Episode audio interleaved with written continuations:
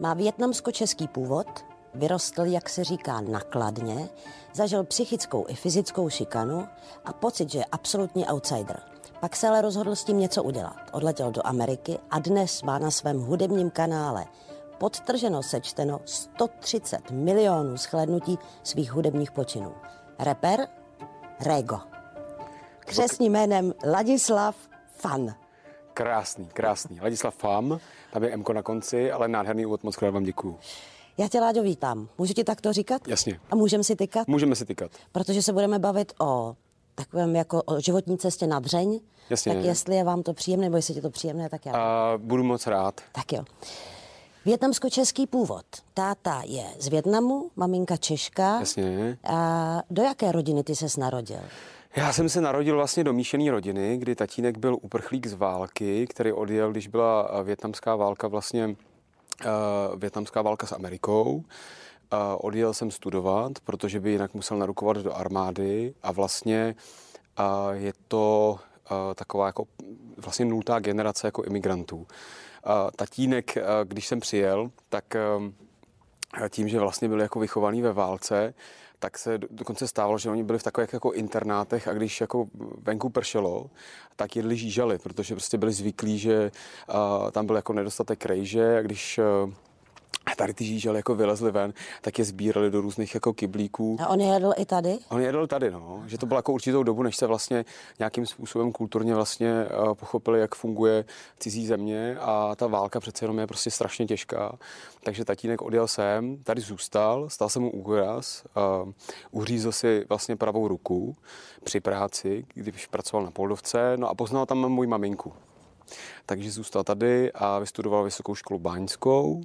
A je to inženýr a měli mě v roce 1988. Teď, když tě poslouchám, jak to říkáš, ty jsi na tátu pyšnej, vi? Já jsem pyšnej na moje oba rodiče, protože bez svých rodičů bych vlastně nikdy nic nedokázal. Moje rodiče mě vedli s takovým velice pragmatickým způsobem, že mě v životě naučili, že si všechno musím zasloužit. Tím, že maminka vlastně onemocněla, když mi bylo asi 15-16 let, tak dostala epilepsii. Takže já jsem se vlastně o sebe musel začít jakoby starat, protože jsme žili z jednoho platu nějakých jako 8 000 státového důchodu, který měl invalidní. Takže vlastně mě jako nezbylo nic jiného, než začít vymýšlet způsoby, jak si vydělávat peníze a jednou z nich bylo to, že jsem začal pořádat koncerty různých jako hiphopových, rapových kapel. Kdy jsem si zval třeba Kontrafakty, PSH, Gypsy jednu dobu tam přijel taky nakladno. No a já jsem se tak vlastně dostal jako k muzice. Ale než si se k té muzice dostal, ty sám a v podobě rapera, tak si musel něčím projít a to, čím si prošel, tak lehké nebylo. Tím se netajíš, že si zažil šikanu. Jasně. Fyzickou, psychickou, kterou to pravděpodobně začalo. A ten důvod, nebo ta příčina pro ní byla v čem? Už jenom v tom původu? Tenkrát byla taková éra, kdy jela hodně taková, jakože tvrdší muzika typu Orlíka a podobně, což poslouchali moji spolužáci a mně se stávalo, že jsem občas třeba dostal jako od těch kluků pěstí, nebo že prostě občas mi třeba podkoply nohy a vlastně trošku jako na tom kladně, který bylo jako dost možná i rozdělený, co se týče jako názorama, tak jsem dost třeba tady do toho prostředí nějakým způsobem jako nezapadal. A tím, že vlastně tenkrát jsem byl možná třeba jako jeden třeba ze 3 kluků, který byli odliší jako na své škole, tak ten rozdíl byl jako velice markantní. Takže já jsem to mluvíš o své vizáži. To mluvím o svý vizáži. Já jsem se dost jako dlouhou dobu hledal vlastně ke komu patřím, protože když mě tatínek vzal vlastně do SAPy, protože naši jako měli vlastně podnikání, podnikali jako v krámě předtím, normálně kupovali prostě věci s spodním prádlem, takže já jsem tam vlastně jezdil jim i kolikrát pomáhat a věděl jsem, že jazykově se s tou vietnamskou komunitou prostě nedokážu domluvit, protože jsem vietnamsky neuměl a věděl jsem, že prostě mezi některý třeba český děti jsem na ně byl jako hodně odlišný. Takže jsem měl jako dost velkou krizi identity, ke komu vlastně patřím a uzavíral jsem se tak, že jsem hodně jedl. Z čehož prostě jsem pak jako začal být takovej silnější a tím, že se stupňovala možná i šikana kvůli tomu, jak jsem prostě byl třeba silnější, tak se to pak z toho stal takový začarovaný kruh, ze kterého už bylo hrozně těžký vystoupit. A v těch nejtěžších chvílích jsem opravdu uvažoval nad tím, jestli prostě život pro mě vůbec má cenu a jestli v životě vůbec něco dokážu, protože když člověk má jako velmi silnou nadváhu, což já jako měl, nějakých prostě 130 kg, tak se ani nepovažuje jako za muže nebo jako za to pohled, protože to je vlastně doba, kdy kluk poprvé potřebuje cítit, že má jako nějakou pozornost holky, což já jsem jako poprvé pocítil v nějakých jako 20 letech, jo, nebo v 18. Takže jsem byl hodně opožděný. A když mluvíš o těch chvílích, kdy jsi uvažoval, jestli život pro tebe má vůbec smysl, rozumím ti dobře, že mluvíš o tom, že tě napadaly myšlenky, že nechceš žít? Mně se stalo, budu k tobě upřímný, že vlastně můj bratranec, který se mnou vyrůstal, spáchal sebevraždu. A jemu bylo nějakých, jakože vlastně mělo by mít čerstvě 18 a on pocházel úplně z vietnamské rodiny a stalo se to, že vlastně tím, jak je dost na vietnamský děti kladený tlak na to, aby byli prostě úspěšní ve škole, úspěšní v životě, tak jemu se stal nějaký kiks, že prostě nechodil do školy, chodil vlastně za školu a nemohl svýmu tátovi, který tvrdě dřel, říct, že chodí za školu a že vlastně tu školu, kterou on jako platil jako velkýma penězma, což je prostě skvělý člověk, tak se stalo, že to jako prostě nějakým způsobem neunes, což ve mně jako zanechalo obrovskou díru a takovejhle vlastně jako, že případů jsem měl třeba ještě 3, takže já jsem pak jako dlouhou dobu přemýšlel, jestli vlastně, když člověk vidí nějaký vzor, jestli je v tom vlastně ta pravda, jestli člověk jako má jít touhletou cestou, nebo jestli je to vlastně špatně, a což prostě na mladého člověka jako obrovský tlak na psychiku. Uvažoval jsi o tom, jestli je to dobře nebo špatně, ale napadlo tě to někdy? Já jsem asi nikdy nesebral odvahu, že bych to jako udělal svým rodičům, protože mám rád svoje rodiče a vím, že by to prostě bylo jako veliký utrpení pro ně, protože já jsem viděl, co to jako vlastně zanechalo to na vlastně strejdově a tetě. To je prostě strašná bolest, ale když každý den chodíš do školy s tím, že tě fakt nikdo nenávidí a dává ti najevo, že tam prostě nepatříš a třeba ještě jako, že doma máte jako problémy, tak ten život fakt není hezký. A ono je pak těžký vůbec se jako z ničeho radovat. A můžeme být konkrétní, co jsi slyšel od spolužáků, případně co jsi cítil na vlastní kůži, co ti dělali? Taky psychoterapeut. Já to řeknu, tak jak to bylo. Já jsem vlastně onemocněl ještě keloidním zísvením, což je taková forma zdravotní kondice, kdy po každém pupínku se ti udělá taková obrovská jizva. A to zhoršilo ještě jako mojí izolaci, nebo prostě moje opuštění od toho kolektivu, protože já jsem si nemohl sundat tričko, nemohl jsem prostě jít na bazén, cítil jsem, jako, že nikdy v životě nikoho přitahovat nebudu. To, že jako dneska zpívám pro holky, je obrovský zázrak, prostě ze zhora. Děkuju moc. A cítil jsem, že do toho kolektivu prostě není možný jako zapadnout. Já si pamatuju, že jsme hráli tenkrát nějaký hokejový šampionát, který byl v Praze. A já vlastně svým přesvědčením jsem jako velký vlastenec, protože mám rád český dějiny, mám rád českou historii a vlastně jako, kdybych jako nevnímal, že mám třeba trošku jako jiný odstín pleti, tak vlastně svým způsobem jsem jako velice hrdý Čech, ale tenkrát se pamatuju, že prostě nějaký hráč tmavší pleti jménem Grier dal góla a vyřadil vlastně tu českou reprezentaci. Já jsem přišel tenkrát do školy a dostal jsem za to jako hroznou vlastně nenávist, že protože tam fungovala taková ta forma toho skupinového obvinění, že prostě jako vy žlutý negři jste tohle zařídil a podobně, což bylo jako hrozně těžký. A někdy třeba ve 3. třídě jedna holčička, která prostě si koupila jako bundu u Vietnamců, prostě se jí stalo, že se rozbila, tak prostě mě z toho obvinila. Teď se ty děcka jako semkly a začaly prostě na mě křičet, no hrozný. Jakože tenkrát, když se na to vzpomínám, tak mě úplně jako to špatně. Měl jsi někoho, za kým jsi mohl jít s tím, co prožíváš? Paradoxně jsem vlastně měl, protože já jsem potkal takový kluky, který tady byli jako na misi, takový křesťanský. A ty mě vlastně vzali mě takovýho, jaký jsem.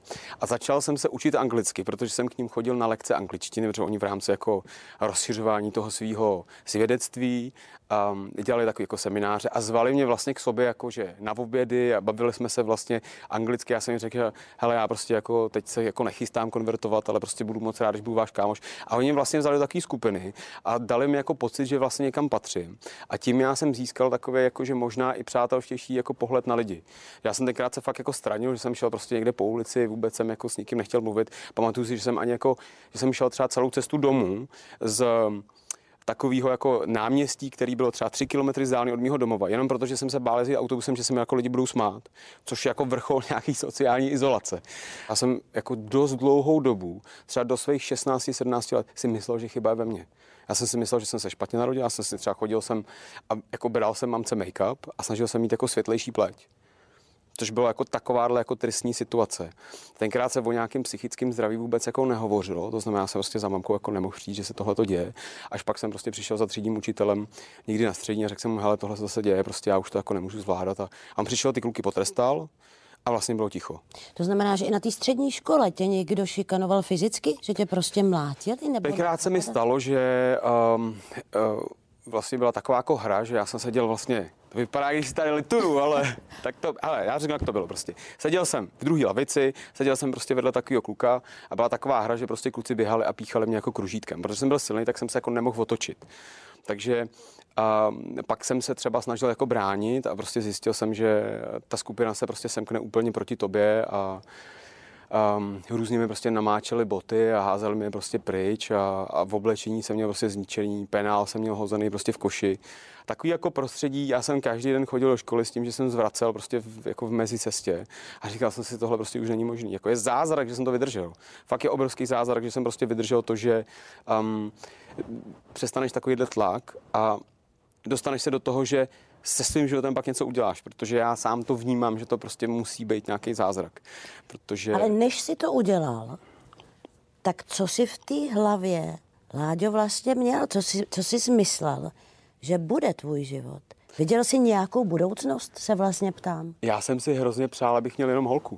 To byl jako můj velký sen, že prostě bude nějaká, jasně zdálo prostě o nějaký třeba jako jich, prostě jakýkoliv vlastně ženský se mi zdálo, že jsem říkal, tak já hrozně budu rád, když prostě budu mít nějakou holku, která mě jako bude mít ráda, což pro mě bylo jako naprosto nemyslitelný, protože jsem si nepřipadal, že budu vůbec někdy přitažlivý. A to byl ten sen, který tě držel v tom věku a přežít ty roky, že jednou přijde?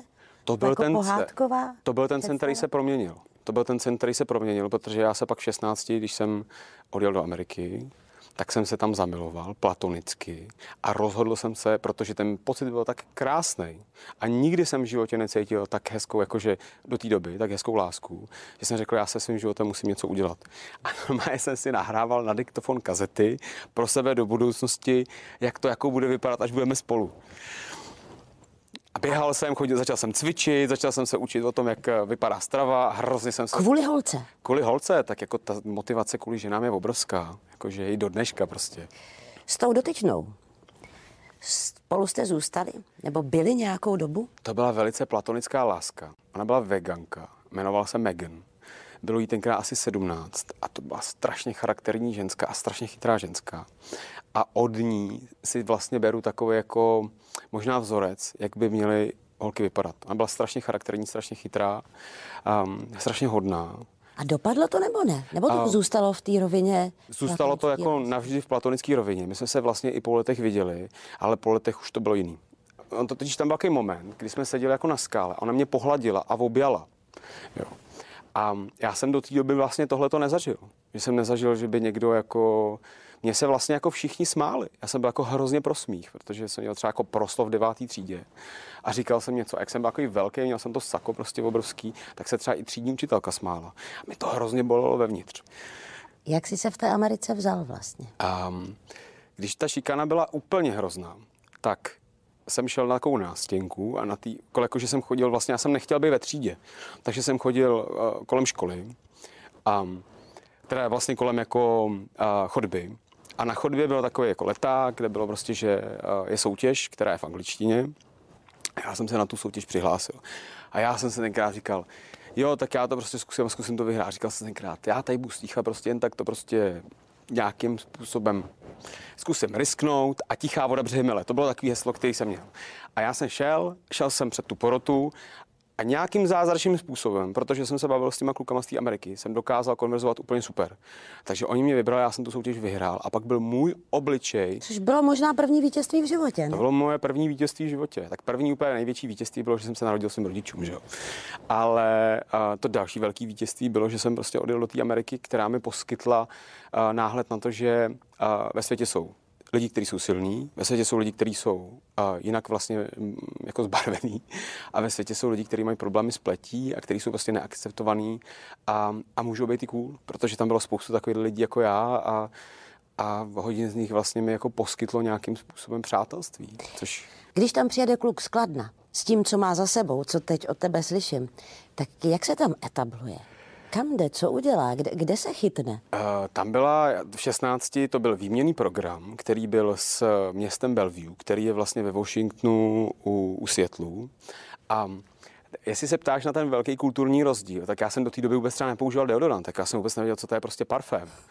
Vůbec jsem nevěděl, že prostě chodil jsem se vždycky vlastně koupat jako ráno, takže tam jsem se naučil nějaké věci, co se týče prostě jako hygieny. Jo, protože když člověk fakt na sebe kašle, tak na sebe kašle ve všech jako směrech. Naučil jsem se tam prostě, že jako s klukama můžu prostě nikam večer jako jít, protože já jsem jako nechodil vůbec, jako třeba diskotéky pro mě neměly smysl. A ty jsi tam teda přijel už do nějaký společnosti? Já jsem přijel do rodiny, která mě vlastně vzala k sobě, dala mi jako matraci, já jsem spal v obýváku, ale bylo to jako super. Kde se vzala tvoje muzika vlastní na té cestě? Někdy, když jsem byl v Americe, tak jsem tam šel na party, kde jsem dostal takovou skleničku, to nalili něčím, nebudu říkat čím, a já jsem to jako do sebe kopnul a byl tam takový kroužek kluků, který dělali rap. A tenkrát to bylo jako hrozně populární. Byl takový jako velkýma drezama, řetězama a oni říkali, jo, pojď to jako zkusit. Tak jsem to šel zkusit a říkal jsem tam vlastně nějaký nesmysly. Ale myslím si, že jsem měl fakt dobrý hlas a jim se to líbilo. A možná i trošku ze sarkazmu mě jako podpořili. A já tím, jak jsem tu podporu vlastně jako nikdy moc necítil, protože jsem jako nikdy moc neuspěl v žádných sportech, nebo jsem třeba vždycky byl jako ve škole jako průměrný, krom té angličtiny, tak se mi to tak strašně jako líbilo, že jsem přijel domů a tenkrát vlastně mamka po tom, co zjistila, že na té stavební škole, kde jsem chodil předtím do prváku, tak byla ta šikana, tak šla na sportovní gymnázium, přihlásila mě tam, promluvila se s ředitelem, říkala, můj syn je tady prostě pod šikanou, abych si přál, aby přešel k vám.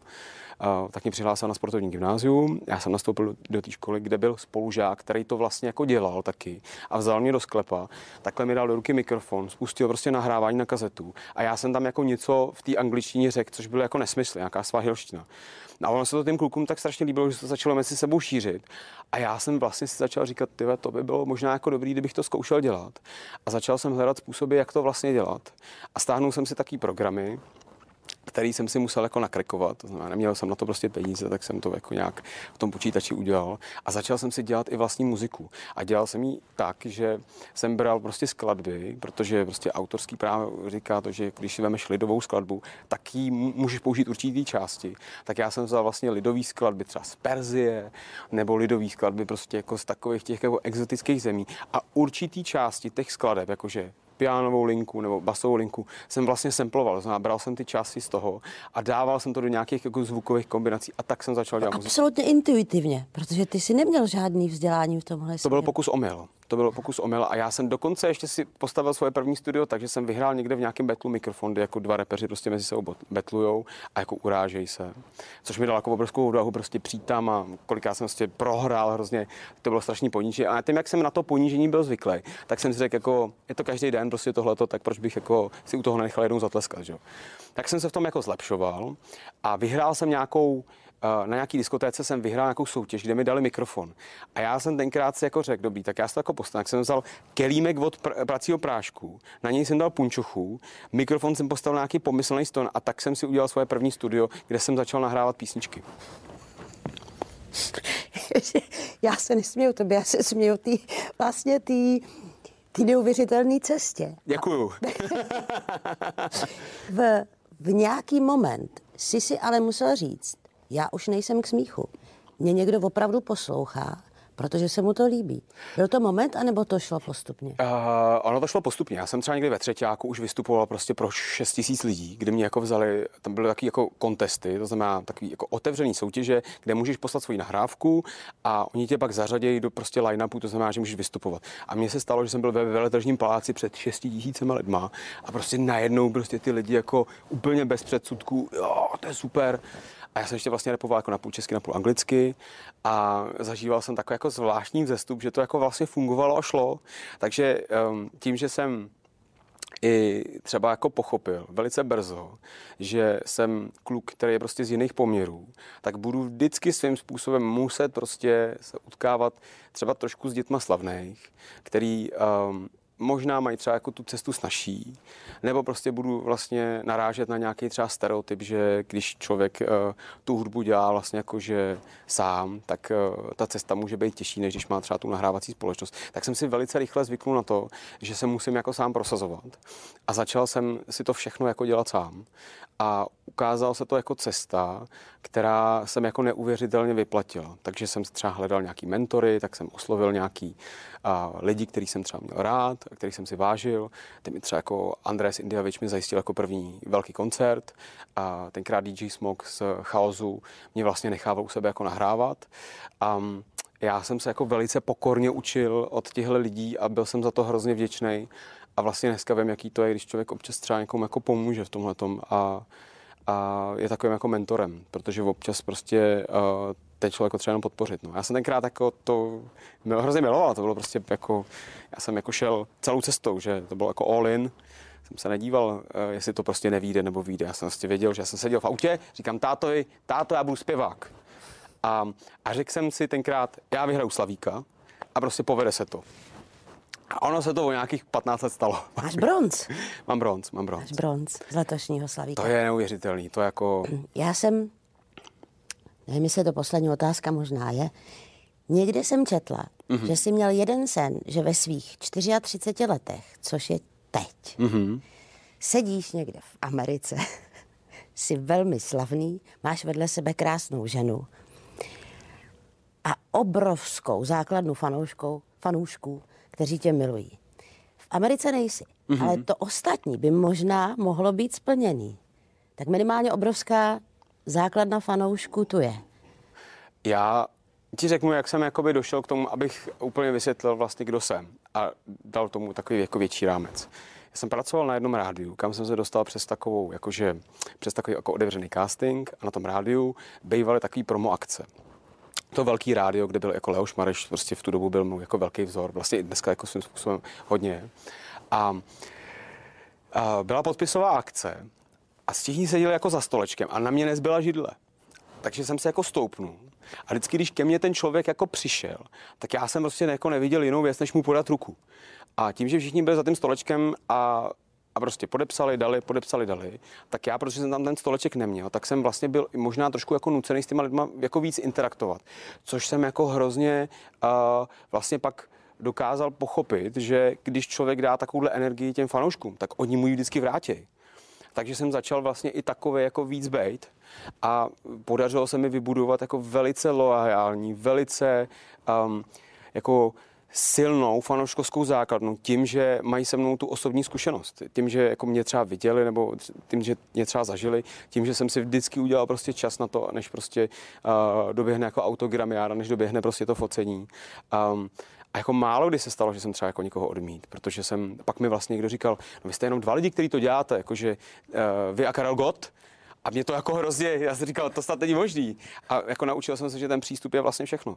Že když člověk má dobrý přístup, má lidskou pokoru, protože s tím uměním přichází takový pocit, jako že člověk třeba jako milovaný a obdivovaný, ale o to víc musí mít jako větší pokoru. A to já jsem pochopil po mý 30, že potřeba prostě být hodně pokorný a že v životě ještě potřeba se hodně učit a že toho mám vlastně ještě hodně, co musím jako pojmout, abych se cítil jako, že jsem úspěšný. Takže každý den je prostě nová zkouška a já se neustále musím učit to, jak být každý den lepší.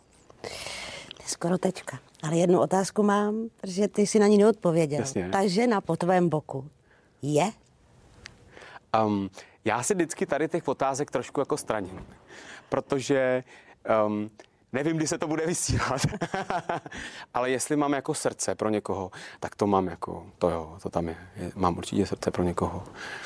Ale nemůžu teď specifikovat, jestli to je třeba vzájemný, nebo jestli to vzájemný není, to nevím.